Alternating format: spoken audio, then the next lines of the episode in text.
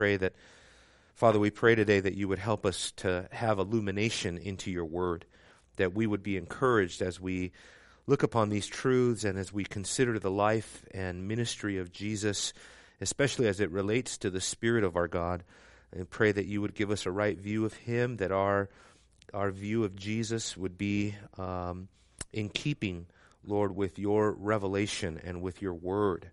Lord, that we would not have a view of Christ that is deviant from what Scripture teaches, but that we would that we would see the biblical Christ, and uh, and beholding Him, Lord, that we would be changed, that we would trans- be transformed into His image more and more by the Spirit of the Lord. In Jesus' name, we pray. Amen. Amen. Well, uh, you know, last week uh, we talked about a couple of things just in terms of Jesus being anointed uh, with the Spirit. And uh, I, I, pointed out several things here, but one of the things that we talked about was his anointing, uh, just in terms of of being the uh, what did I what did I title it here? Uh, oh yes, yes, just in terms of his ability to be the uh, messianic consummator. Now today I want to talk about not just I don't want to go through the points of the anointing, but now I want to talk about the power of the Spirit. Uh, because he is empowered by the Spirit of God. That's what Jesus is uh, empowered. Well, empowered to do what? Three things I want to capitalize on today. Uh, I don't think I'll get to the third. Preaching, uh, uh, uh, miracles, and then the last one is going to be what I'm going to call warfare. Uh, and warfare, we're going to be mainly looking at the temptation. Uh, the temptation, okay? But first, let's talk about these here. That's an ugly G, so let me do that again in case people come in the class late and wonder what happened in here. Uh, so let's talk about that. Uh, Jesus and his preaching. If you go back to Luke chapter 4, uh, remember what we looked at last week there in Luke 4 in terms of you know Jesus talking about his anointing with the Spirit, and you remember carefully what Jesus said the Spirit had anointed him to do. Remember verse 18? The Spirit of the Lord is upon me because he has anointed me to do what? To preach. So Jesus was a preacher. he sent me to preach, and then look at the next phrase. He sent me to proclaim, and then the last phrase in verse 19, to proclaim the favorable year of the Lord. And so, definitely, uh, when we, sorry, I just saw a guy walking down the street. Looks like Santa Claus with a skirt. Sorry. A little distracting. It's maybe a kilt, actually. Where's the bagpipe? I was looking for the bagpipe. Is the bagpipe following behind him? What is it? Oh, yeah, I know. I should have known that. Should have known. The red threw me off a little bit. Gee. Oh, I offended a good friend of mine who's uh, uh, Irish, and he wanted me to be part of his wedding party, and he wanted me to wear a a, a kilt. You know, I said, "I'm sorry." I said, "I mean, one of my best friends." I said, "I would never wear that. I'm sorry. It's just too close to a skirt. I won't do it. Love you. I'll do anything else. I'll sing. I'll jump up and down. I'll, but I can't wear that." We were still friends. uh, you know, when we talk about Jesus' preaching, uh, this is our vocabulary section over here so that y'all could just. Uh, uh, uh no, no, no, no. It's. Uh, I think it's. I think it's uh, written like. Well, don't I have it here somewhere? The the, the Greek word's important for you guys to know. I hate the transliteration of Greek words. I told you that before. Kerygma. Kerygma is sort of the technical term for uh, theologians refer to the preaching ministry of Jesus, you know, his kerygma uh, that he was involved in. And the kerygma of Jesus, the preaching ministry of Jesus, is here uh, being anointed by the Spirit. So the, the Spirit, uh, one of his anointing aspects of Jesus, is to empower him to preach the Word of God. Now, listen to this verse here uh, John chapter 6. You want to turn there for a second? Uh, John chapter 6, verse 60 3. just really get the essence and the heart of what Jesus' preaching is all about, okay? John chapter 6, verse 63, it says, It is the Spirit who gives life. The flesh profits nothing. Wow, think about that word, you guys. Think about that verse. What Jesus is saying here. the words that I have spoken to you are spirit and are life. Wow, what what is what does he mean by that, right? Well, I think ultimately what he means by that is that his very words, uh, the words that come from him, um, are, are are that which makes for salvation. I mean, they are spirit and life in the sense that they are totally opposite of the words of the flesh, uh, even as the as the antithesis kind of points that out here, right? So the the flesh profits nothing, and so what Jesus is teaching them there is. Um, uh, you know the power of the spirit and uh, what he produces what's the context uh, that's going on here in, in, John chapter 6. Everybody should know this, right? Uh, John chapter 6. This is a very important uh, pa- uh, passage of Scripture. One of the most important passages of Scripture is because of verse 66. Verse 66 is extremely dramatic. As a result of many uh, of this, many of his disciples withdrew and were not walking with him anymore. So we're looking at some serious apostasy. Maybe that's why it's John 6 66. verse 66 is showing how people turn their back on Jesus. And why do you think that is in this chapter? Why, why, why are they why did they turn their back on Jesus? Is, because, is it because his words were spirit and life? I mean, that sounds like a good thing. You know, what do you think caused them to do this in this chapter? Yeah, sure. Yeah, John 6, he just really just showed his authority over salvation. And uh, they didn't like that. They kept grumbling when mm-hmm. do that. Mm-hmm. So that could be the, I believe, to be the end result of them believing. Mm-hmm. Sure.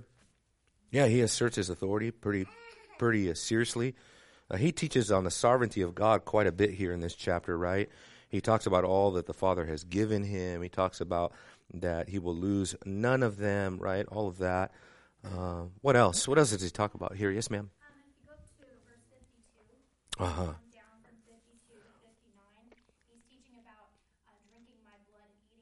Yeah.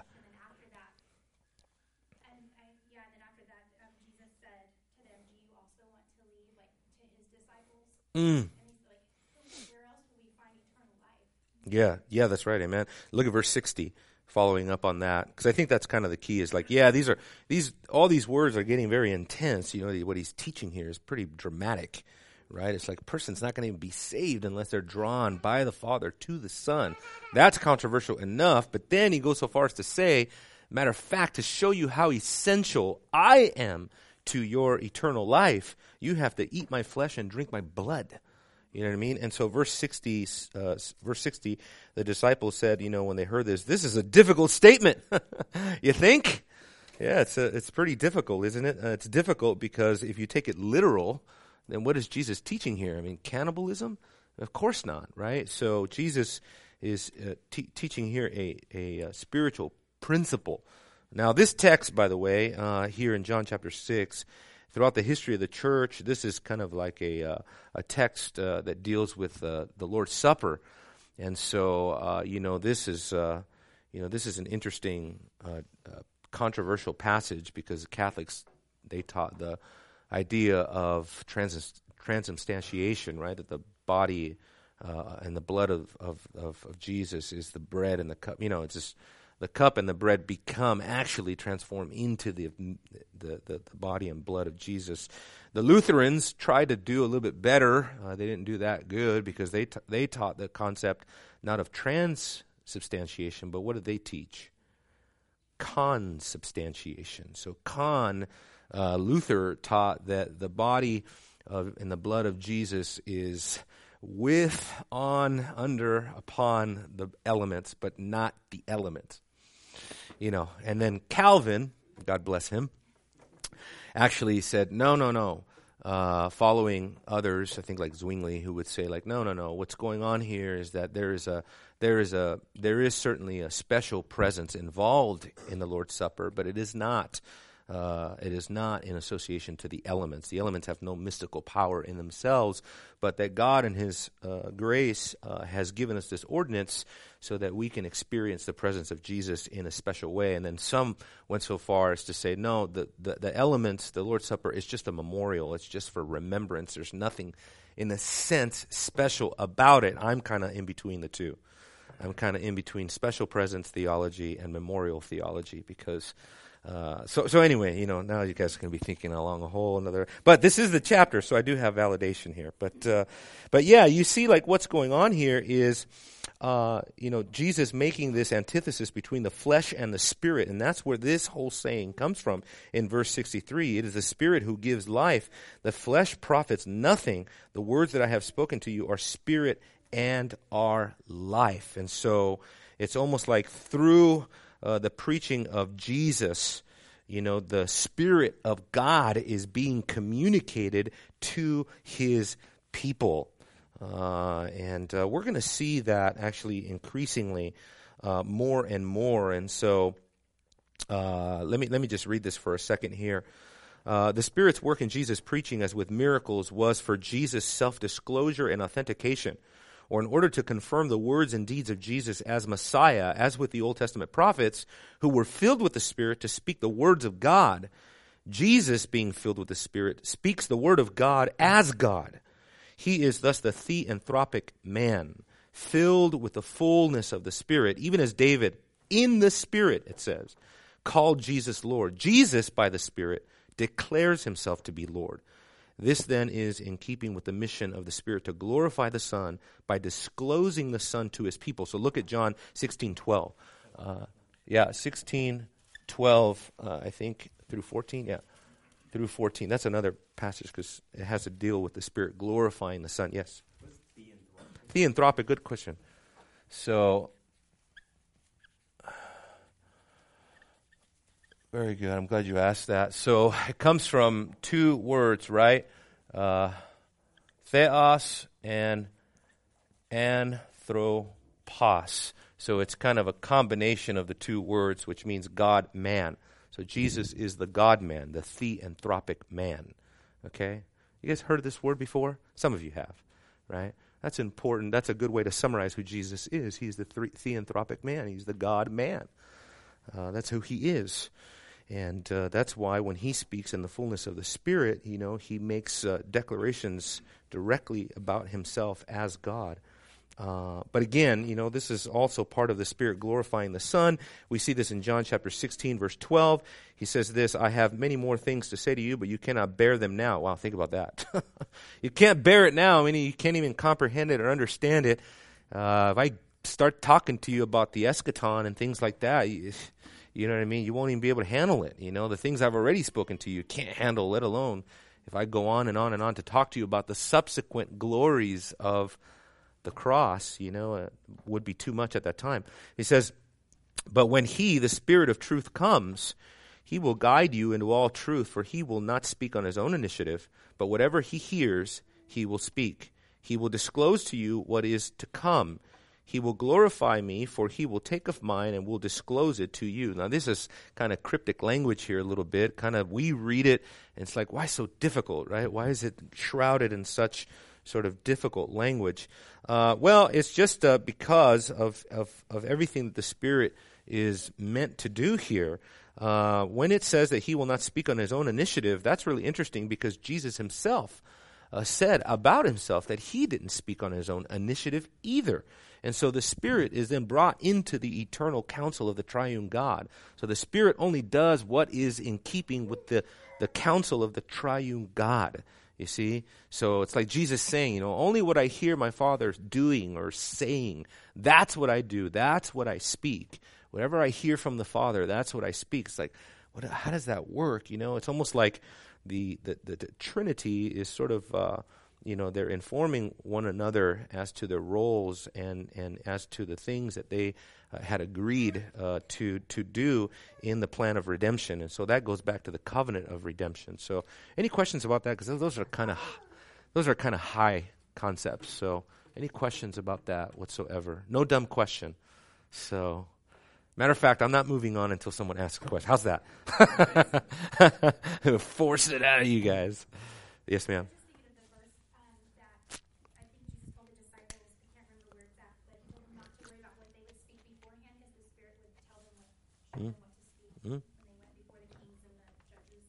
Yeah. Yeah, very good. Yeah, that's right. Uh, yeah, and so when this when it says here that whatever he hears, he will speak. Again, that's language Jesus used about himself. John chapter five. Whatever he hears, he speaks. So just showing how the Spirit and his functional unity with the Father right? That he only does what he hears the Father. It's not that he hears whatever, you know. He's he, when he says he hears, he's talking about what he hears coming from the divine uh, uh, counsel, you know, between the Father, the Son, and the Spirit. So, any any questions? Yeah. With uh, John 14, 6 and John 16, 12, the Spirit of truth and Jesus mm. declaring himself to be the truth, mm. of course he is.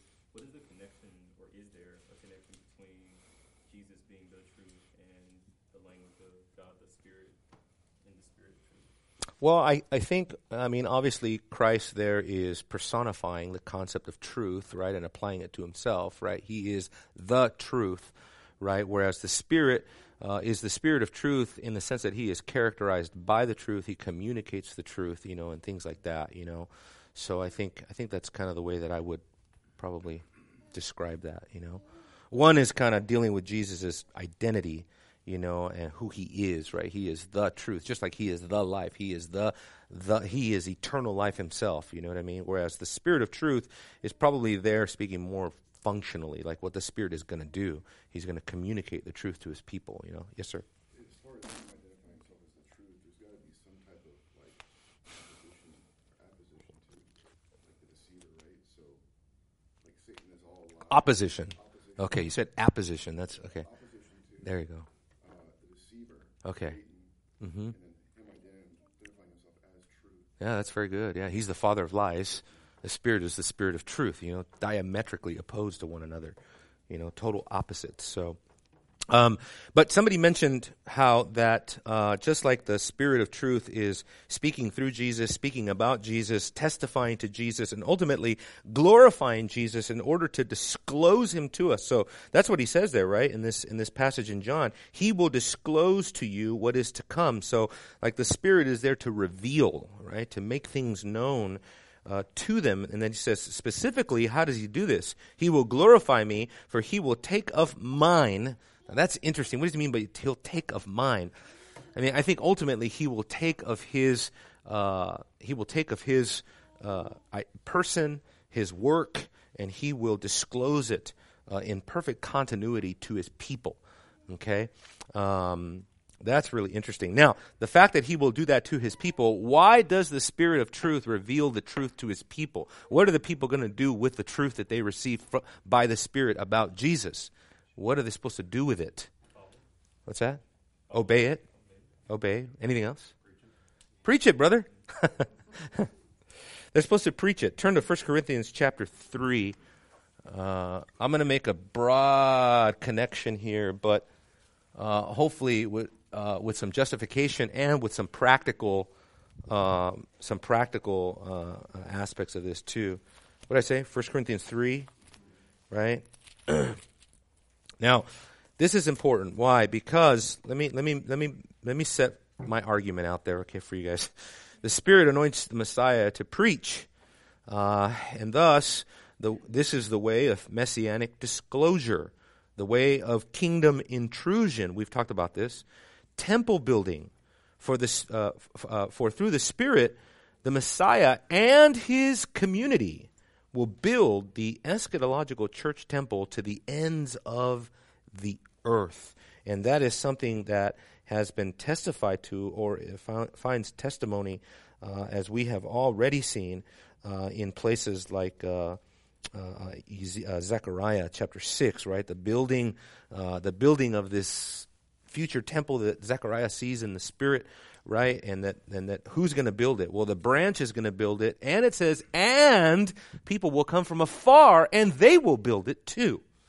Okay, what could that possibly all refer to? So, what I'm going to say is that all of that, all of it, a work of the Spirit. Why? Because, let me give you this verse here. I supposedly have it here. Here, look at this. Zechariah, as you keep your finger there, but let me just, I can read it to you, but just so you know where it is, okay? Zechariah chapter, area, chapter 4, verse 6. Okay, we know this verse. Everybody knows this verse. Preachers love to preach this verse, right?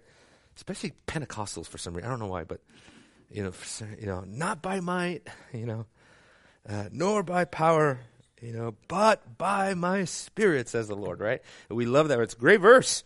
But what is that verse talking about? Ultimately, it's talking about this. It's talking about uh, it's talking about uh, uh, building the temple through the Spirit. Of course, that's what it's talking about.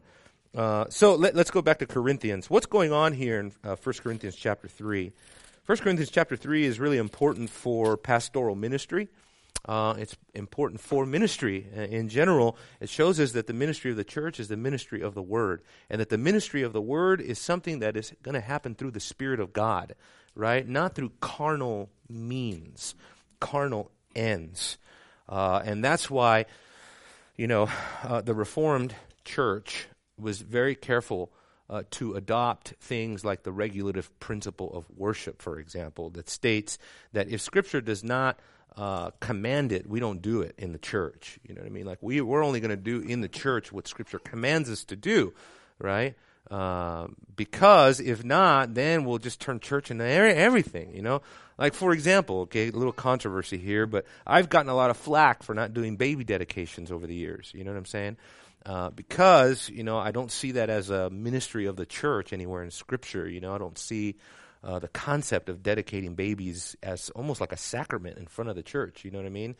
Uh, and so that's fine. Okay, so you know maybe I err on the side of caution, whereas others, good friends of mine actually, would err on the side of grace and say, no, there's nothing wrong with it. You know, I think it could be a viable ministry for the church, and it could be we appreciate. You know, and uh, and moms like it. You know, you can grow the church like that too. You know, so it's just like okay, uh, but I just I don't see it anywhere in Scripture. So you know that's why I don't do it. But uh, that shows you, you know, like what what are going to be the uh, components of a biblical ministry? What is it gonna, What's it going to consist of? You know, well, it's got to consist more than anything of the ministry of the Word. That's primary. You know, the ministry of the Word of God is primary for what? For the means of grace. Means of grace, uh, very important, uh, very important uh, statement there because uh, this comes directly out of the Reformation, uh, but it has to be qualified because the Catholics had the means of grace too. But when they talk about the means of grace, what are they talking about? Sure. Yeah, but aren't we talking about the sacraments when we say the means of grace? Yeah. So it's all about what they mean by the means of grace and what we mean by the means of grace, right? What they mean is that the sacraments are actually giving you grace and, and slowly justifying you before God. Okay? That's the difference between infused grace, right, and uh, and the grace that the reformers were talking about was which was more uh, just maybe on a on a sanctifying level, right? To sanctify us uh, in, in, in, in the grace of God. And so the means of grace are just like what are the areas in the Word of God where we see like these these are the main ways that God grows His people. That God blesses his people. And so the reformers said, well, the means of grace are at least two things it is the sacraments, uh, Lord's Supper and baptism, or the ordinances, however you'd like to say that, and it's the preaching of the Word of God. Uh, those are the two explicit means of grace. And then over the over time, theologians actually began to add to the means of grace. You know, like you read Wayne Grudem in his systematic theology, he has about 15 means of grace. You know, and you look at these things, you're like, yeah, that's you know, that's pretty important. Fellowship, means grace. Uh, evangelism, means grace. Prayer, means grace. You see? And even when we say the word is a means of grace, what do we mean? Just the preaching of the word? You know, some say, well, no, it's the ministry of the word in your life. But what the means of grace we're talking about were, were uh, uh, in conjunction with the church. Okay? And so private devotion and private Bible study is a means of grace. But the means of grace the reformers were really concerned about is what is the duty of the church to dispense this means of grace? And all of it, brothers and sisters, is really from the Spirit. And that's why, yes, sir. So I was in my mind trying to work through the distinction between what we mean by means of grace and Catholic, you know, Mm-hmm. because we're saying like, well, if you take part of the means of grace, you will get grace. Mm-hmm. Kind of like what they're saying. So what's the what's maybe a helpful distinction is, I think I don't know if this is to certain uh, aspects of their grace, but it's like if you do them, you will get it, whether you do them by faith Well, that's good. Yeah.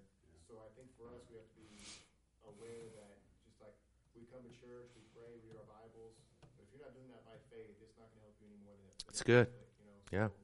Even today, like we have to be doing these things by faith in order to receive, Yeah. you know, the grace and the Yeah. benefits. Yeah, God talks about that a lot in the Old Testament, you know, where he says he's like, I don't want your Sabbaths, you know, I don't want your incense, your your sacrifices, they're stench to me. They're abominable to me. Why? Because there's no heart. So on a practical level, Christians can do that too, you know. It's uh, called perfunctory worship. It's just worship that's false. You know, that's just rote. It's just religion. It's not uh, it's not true religion. It's false religion, you know. It's just tradition, you know. It's just that's all it can. And and and we're not uh, we're not exempt from this, you know. It's not just Catholics, Christians, real Christians. We can, you know, if we don't occupy or if we don't abide by faith, you know, we can easily slip into just going through the motions, going to church, listen to the sermon, you know, without actually uh, delighting in these things, you know, and by faith partaking of them and growing by these things. So that's good. That's a good distinction. What about this chapter here? I don't want to read the whole thing, but the chapter here in 1 Corinthians chapter 3 is all about the ministry of the word. And the reason why I want to talk about this chapter is because here you look at verse 16 and 17 very clearly. Uh, you know, the Apostle Paul says that the uh, the church is what? It is a temple of God, and then to our subject, and that the Spirit of God dwells in you. You see? Uh, so this is all new covenant. It says, and therefore, this is the warning, the admonition. If any man destroys the temple of God, uh, uh, God will destroy him. Wow, wow. For the temple of God is holy, and that is what you are. So that's you know, always do your theology backwards, right? Just jump ahead. It's okay. Nobody's gonna. You're not gonna fail the test. You know, go ahead to know like what's the point. You know what I mean? Sometimes you need to do that. Like, where's Paul getting at? Just keep reading, keep reading, keep reading. Oh, there it is. That's what he's talking about. Man, it took a while to get there, but that's what he's talking about. That's right, and that's that's very helpful. So now, now that we know that, now going back makes sense that you do not elevate Apollos or Paul. That you don't become uh, factious that you don't say, "Oh, I'm of this person, I'm of that person," you know, et cetera, et cetera, that kind of thing. You don't want because that's carnal. Now you're slipping into the opposite of what the temple should be and how it should be built. Uh, and so, why did why did I tell you guys? You know, like how did I say it? You know that uh, the Spirit, the Messiah, the community will build this end time temple. Why do I say that? Because look at what he says here. Uh, you know, he says like first of all uh, what is Paul? What is Apollos? They are nothing. They are servants. Um, and it says, you know, look at verse 9. For we are God's fellow workers. You are God's field. And then look at this. He goes from the field, God's building. So verse 5 to verse 9 has been an uh, agricultural metaphor of watering and planting and growing. And so that makes sense when you're thinking about agriculture, right? But then at the end of verse 9, he switches to an architectural metaphor building. You see that? And then in verse 10, he launches out, and that sets the precedence, that building concept sets the precedence that will culminate in the temple. Okay? You understand that? Cassie, you looked at me like you were confused. That's cruel. I shouldn't do that. That's mean. but you see what I'm saying? He switches metaphors. And then he says, according to the grace of God which was given to me, uh, by the way, everybody will have a certain measure of grace given to him. You know, in a million, million years, no matter how much I study or how much I pray or how much I sweat, I will never be as good of a preacher or as good of a theologian as, you know, uh, uh, this person or that person. Uh, I have a certain measure given to me, and vice versa. Everybody has a measure given to them. Everybody has certain abilities given by God, gifts and, and, and things like that. That's it. And we have to be content with that. I'm sure Paul, give you a perfect example, I'm sure Paul could not, no matter what he did, no matter how many classes he went to, be as eloquent as Apollos. There's just no way. Because Paul says elsewhere that he's terrible at talking. Right? It's like laughable how terrible he was at speaking. Okay? Conversely, maybe Apollos, with all his grand eloquence, could never have the, the, the type of profound thinking that you see in the apostle Paul. No matter how much he studied, no matter how, how many hours he labored, he just will, he just will not ever get to Paul's, uh, you know, uh, level. Of, and that's okay. We're just, as long as we have a servant attitude, it doesn't matter, right? Because slaves don't compete, don't compete. They're slaves. We're just servants. You know what I mean? How much can we compete when we, when we have a right uh, view of ourselves. And then the building process then has to do with what? It has to do with the ministry of the Word of God and how you execute it. People ask me all the time, like, what's a good church? How do I find a good church? Number one thing on people's minds is what do they have for my children? Uh, is there youth groups? Are there rock climbing walls? They have Xboxes? No, I'm serious. Uh, number two, you know, how many activities are there to do in the church? You know what I mean? Number three, how good is the music? You know what I'm saying? I want CD quality performances every week. You know. Number four, you know, do they have theater seating? You know, you know, we're getting there, right? So, no, I'm serious. And this is how people think. Number four, is the pastor hip and cool? Is he likable? You know what I mean? Like, like, is he likable? Like, can we like him as a, is he a good guy? You know what I mean? Whatever. Okay, so it's, to me, it's like you haven't even gotten to the first standard of what makes a good church. You know what I mean? I mean, sadly, guys, sadly, and I think we, we could all fall prey to some of these issues, you know, but sadly, we don't begin where Paul begins. You know, Paul begins with analyzing, you know, the quality of our work, and that mainly has to do with how you build the church through the Word of God. What is the, what is the, you know, what is the nature of the content of the and the quality of the content going out uh, to build the church. And so that's why Paul says, you know, uh, each man, verse 10, each man must be careful how he builds on it. So he lays the foundation because he's an apostle, and then everybody else, every other preacher, teacher, and theologian ever, every Christian that contributes to the overall building of the church of God, everybody has to be very careful how you build. And so, in the context, when he talks about if anyone destroys the church of the temple of God, God will destroy him, what he's saying is that what is ultimately destructive is heresy. How do you destroy the church of God? Heresy. That's how you destroy it. So, if your building materials are, what does he say here? Verse 12. Now, if a man lays a foundation with gold, silver, precious stones, wood, hay, and straw, so now he gives two different things either precious metals or perishable things. Each man and his work will be evident, for the day will show it. In other words, uh, okay, hold on. The day will show it because it is to be revealed uh, with fire, and the fire itself will test the quality, watch, wow, of each man's work. That's self explanatory, right? If any man's work which he built on it remains, he'll receive a reward. Okay, so in other words, if you build faithfully, if you do uh, what Paul has earlier or will later talk about in terms of being a faithful minister, a faithful steward, uh, all of this living in light of the judgment, the coming judgment of God on believers, and in this context specifically, I would say ministers, then your work will abide and will remain on into eternity. If any man's work is burnt up, he will suffer loss. In other words, you could, if you have shoddy building material, if, in other words, what he's saying, if you have shoddy methods, shoddy doctrine, shoddy ministry, right? Expect that much of your ministry will burn. Uh, you guys heard the American Gospel video that just came out? Okay, so uh, I guess there's a there's a there's a sister who was because much of the I guess the American Gospel video is dedicated. I, have, I haven't watched the whole thing, but it's it's like it's exposing like word of faith and prosperity and that kind of. And they expose Bethel. You know, Bethel's kind of a big, you know, crazy kind of group or whatever. But I, I guess this uh, young lady who came up to, uh, who approached the maker of the film, Brandon, uh, and said, you know, that she watched the film and she couldn't sleep for three days because it exposed how shoddy that Bethel movement is, right? How false it is and all the false theology that they're teaching there. And she says she watched the film and said she was going to go through the whole film point by point and refute the whole thing. And she was a student at Bethel's college or whatever and everything. And so she sat there and she, her whole world just crumbled before her eyes. And she, for three days, she couldn't sleep. She was sick to her stomach.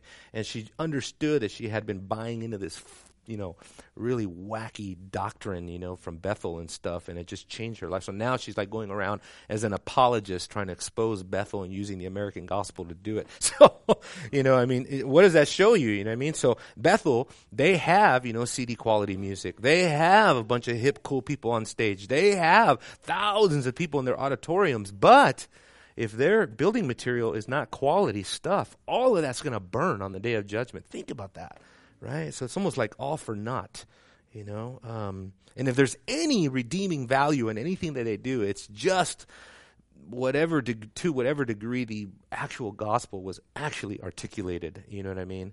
Uh, to some degree. Um, anybody want to speak to that? That's a lot of stuff. I mean, any of that. I had, I had some thoughts on this idea of the measure of grace, right? 'Cause sometimes we can tend to think like, oh, I'm only, you know, I'm not going to be so and so, you know, and like you think Yeah. like, I only have a certain measure, and so it's like, well, why, you know, read all the books? Why pursue and like? Oh, that's good. Hard, right? Yeah. And at the end of the day, we don't know whatever that measure of grace is, Right. and so like we should be diligent That's right. to be like diving in Yeah. even though it's true there's a certain measure of grace, none of us will attain to certain levels, but we don't know what that level is. Yeah, it's not meant to discourage you. It's it's meant to keep you realistic, but it's not meant to deter you from pursuing the things of God with great rigor. You know what I mean, and all of that. But uh, yeah, yeah, amen, absolutely. If anything, you should aspire, you know, to to be, you know, like those who've gone before you, and you know, Scripture commands it too, like because in Hosea six three it says, "Let us know, let us press on to know the Lord." hmm It says, "His going out is as sure as the dawn; He will come to us as the showers, as the spring rains that water the earth." yeah, amen. I was just thinking along those lines that no matter what measure of grace you've received, you are an integral part of Christ's body. Mm. No matter what. Indispensable. Indispensable.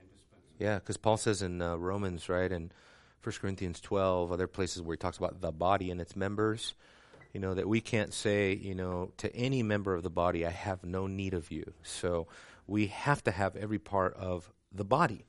You know, like right now, my toe is giving me problems. I'm, no joke. One of my toes is giving me problems, and I can't believe how it affects my entire body. you know what I mean? Like one little toe that's hurting me so bad, and yet my whole body's like off kilter. I'm just walking weird, and you know. so it's like even if you think you're a toe, you know, how about this? A nail. You ever had a nail go wrong on you in your toe? You know, right? Uh, ingrown nail or something like that. like, uh, that's enough to do it. Uh, so no, everyone's necessary. Uh, why is God building this temple? Verse 16 and 17. Why is he building the temple? Why is the Spirit empowering the Messiah to build this temple through his preaching, matter of fact, and then through the preaching of the church? So it's like it's not just Christ, but it's Christ and the church, right? That's how all this is going to be accomplished. That's how the temple is being built, according to this passage. But why is God doing this? Why? Anyone? To inhabit it. Absolutely. Because what does he say? Uh, verses 16 and 17, right? He says, uh, You are the temple of God, and that the Spirit of God dwells in you. So the whole purpose is that the Spirit is building a temple for himself to inhabit. that's the whole purpose of doing this, you know? Anybody want to speak to that? I mean, that's a big point. I mean, that, that reminds us of why all this is going on, why all the uh, all of this uh, ministry of the word is is happening. So much here. For me, it makes me think of chapter 9, where Jesus confronts Paul or Saul at the time and says, Why are you persecuting me? What is it? Jesus confronts Oh yes, yes, yes. Acts nine. Yeah. Uh huh. in regards to uh, the body of Christ being the temple of God Mhm. God dwelling in it, He's protecting it. Yeah. Well, uh, and that also speaks to it being Yeah. something that's not expendable Mm. because God is not only preserving it, protecting it, but also building it up. Mm. When another comes along and tries to destroy it, Mhm. he instead changes them or destroys them, and that's what we see in the case of Saul. You know, that brings up a good point, you know, because I said earlier, how do you destroy the church of God? Well, through heresy. Yeah, in the context, yes, but also through persecution. So that's that's good. You know, persecution at least is the attempt to destroy, you know, the temple of God. So um yeah, I know, me too. Eh, eh, okay, let me let me uh, let me read some of this, and of course we're completely out of time. We didn't even get to the miracles. I was going to talk about the blasphemy of the Holy Spirit today. Should I do it? Ten minutes? Okay, all right. Let's let's turn to uh, Matthew twelve quickly. We're transitioning away from preaching, and now we're talking about miracles. And what are miracles for? Well, miracles are for the authentication of the ministry of Jesus. Of course, miracles are so that people understood that Jesus was the Messiah, that Jesus was sent by God the Father, that Jesus' words were from the Father, that he fulfilled prophecy. And so that's why you have Jesus talking about, you know, Isaiah uh, and quoting Isaiah in terms of giving sight to the blind and making the deaf hear and healing the lame and all of that, right? When John the Baptist was asking from prison, is this the Christ? Yes or no? What did Jesus say? Go tell John the Baptist that the deaf hear and the blind receive their sight, right? And, and then he was quoting the book of Isaiah, right? Um, and by doing that, he was saying, yes, he, he, he is the long awaited Messiah because you're seeing these, uh, these signs. Those signs were also uh, not just fulfillment, but they were, you know, they were signs and wonders, miracles that were also indicators of the fact that uh, the kingdom of God had come. Right? Look at uh, Matthew chapter twelve. Uh, and what's the context of the blasphemy, blas- blasphemy of the Holy Spirit? The context of the blasphemy of the Holy Spirit are the miracles of Jesus. Okay? So a lot of times we think about, let me just give you my position. What's my position on the quote unquote unpardonable sin? My position is that it is not a sin that can be committed today. Uh, this position was taught to me by Robert Morey, who has recently gone to be with the Lord. Uh, learned a lot from Robert Morey, uh, as crazy as he was. Uh, and people know people who know what that means know what that means. Uh, but he was just very bomb- bombastic and just sometimes crude and you know a real wise guy. You know. Anyway, he's from Little Italy. You know, he's I guess uh, whatever. He was like that, and so it kind of repelled a lot of people. But man, boy, was he smart. He was a student of Van Til's. He was a student of Schaeffer, and he was a student of uh, Gordon Clark. So he's very smart, graduated from Westminster. But anyway, he's the first guy that taught me this, and it just made perfect sense. And then, come to find out later that John MacArthur holds this position as well. So I thought it was good. Okay, now I got Johnny Mack on my side, so that's all that matters. so, so basically, what it's saying is this: is that is that the reason why this blasphemy of the Holy Spirit comes up, look at verse 31. Therefore I say to you, any sin and blasphemy shall be forgiven people, but the blasphemy against the Spirit shall not be forgiven. I remember, I remember a time when I was watching a video of, you've seen those videos where they expose Hollywood and, you know, it's all devil worshiping and, you know, whatever. So I was watching this video on rock and roll, you know, and this guy was, they show this video of this punk rocker on stage and he's literally blaspheming the Holy Spirit on stage. Not Christ, not the Father, the Spirit. I couldn't believe it. And I'm thinking, he's blaspheming the Spirit. He, he's done. Like, that's it. It's over. Right? And then the next scene was, hey, that was me, you know, 15 years ago. And, you know, now I'm an evangelical and love the Lord. And, you know, now I love Jesus, you know. I was like, how's that possible? You can't blaspheme the Holy Spirit and get saved. So I was like, okay, something's up because I thought you couldn't blaspheme the Holy Spirit and get saved. You know what I mean? So it must be something else. So what does it mean? Well, I think what it means is that in the context, if you look at what's happening here, Jesus is performing miracles. Here he's casting out demons. And look at verse 24. He says, But when the Pharisees heard this, they heard about his uh, miracles that he had done and everything that he would, you know, he's uh, healing demon possessed people, the blind, the mute. All of them were being brought to Jesus, verse 22, and he healed them. And so uh, and the mute speak, and you know all that. So, and then it says here, you know, the Pharisees heard this and said, "This man casts out demons by Beelzebub, the ruler of the demons." And so, basically, the Beelzebub is like a designation for Satan. And so, he's saying, what is he saying here? The power operative in the Messiah is Satan. And so, what and, and then those that made the same drew, drew the same conclusions as they saw and they witnessed the actual miracles in front of their eyes. So think about this, guys, and we'll have to wrap it up soon here. But but think about what he's saying here. Is like you were in the presence of the Spirit anointed Messiah, Spirit empowered Messiah. You saw the miracle yourself. You saw the blind healed. You saw the deaf, the, the, the, the mute speak. You saw the demons come out. And in your depravity, you said, Satan did that. Satan is working through him, right? It's like there is no greater sign that God can condescend to give you than to show you, to choose you, to privilege you with pulling back the veil, as it were, revealing to you the power of the Holy Spirit in person, right? Eh, Undeniable evidence, and for you to attribute that power to the to the the, the anti Lord himself, to Satan. Uh, I think what Luke is saying is that that when that happened, that was the clearest indication of the person's total de- reprobate state of mind and soul. They are they are beyond beyond redemption.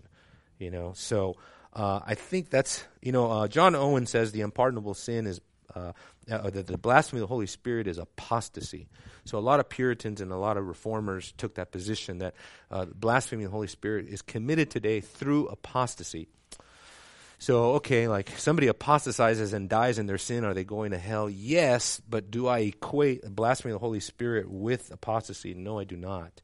Uh, and so there you go. So, uh, doesn't mean you have to take my position, but that's just because contextually I'm driven, trying to be driven more by the text, and it seems like that's what the text is saying. But what what ultimately this shows us, and we'll pick this up maybe next week, but what it shows us is that the miracles of Jesus, when they came, what do you think about when the miracles of Jesus? What do you think about? What comes to your mind? Miracles of Jesus, and give me one word that comes to your mind to describe it. Awesome. Powerful. Power. Anyone? Anyone? What else can you say, right? Beautiful, theanthropic, holy. Yes. is. So, how about this word? You know, Pastor Miller's going to throw you a curveball. How about this one? Conflict. Look at the text. Verse 28. He says, But if I cast out demons by the Spirit of God, then the kingdom of God has come upon you. And upon you is cast in the language of conflict. Look at verse 29. Or how can anyone enter the strong man's house and carry off his property unless he first binds the strong man? And then he will plunder his house. So what is the miracles of Jesus showing is showing that as the kingdom of God is upon you, that the kingdom comes in conflict. In conflict with who? In conflict with the strong man. Who's the strong man? Beelzebub, the ruler of the demons. See the the the uh, uh, in, in picking up that issue, Jesus capitalizes on. Okay, well, you want to talk about Satan? You want to talk about the ruler of the demons? This is what's really going on. I am binding him and I am plundering his house. That's what I'm doing. And so, when the kingdom comes through the Messiah, anointed by the Spirit, the Spirit anoints him, empowers him for what? To engage in kingdom combat, to do war with the devil, right? And we'll see this more in our next uh, our next study together as we consider the temptation. Okay,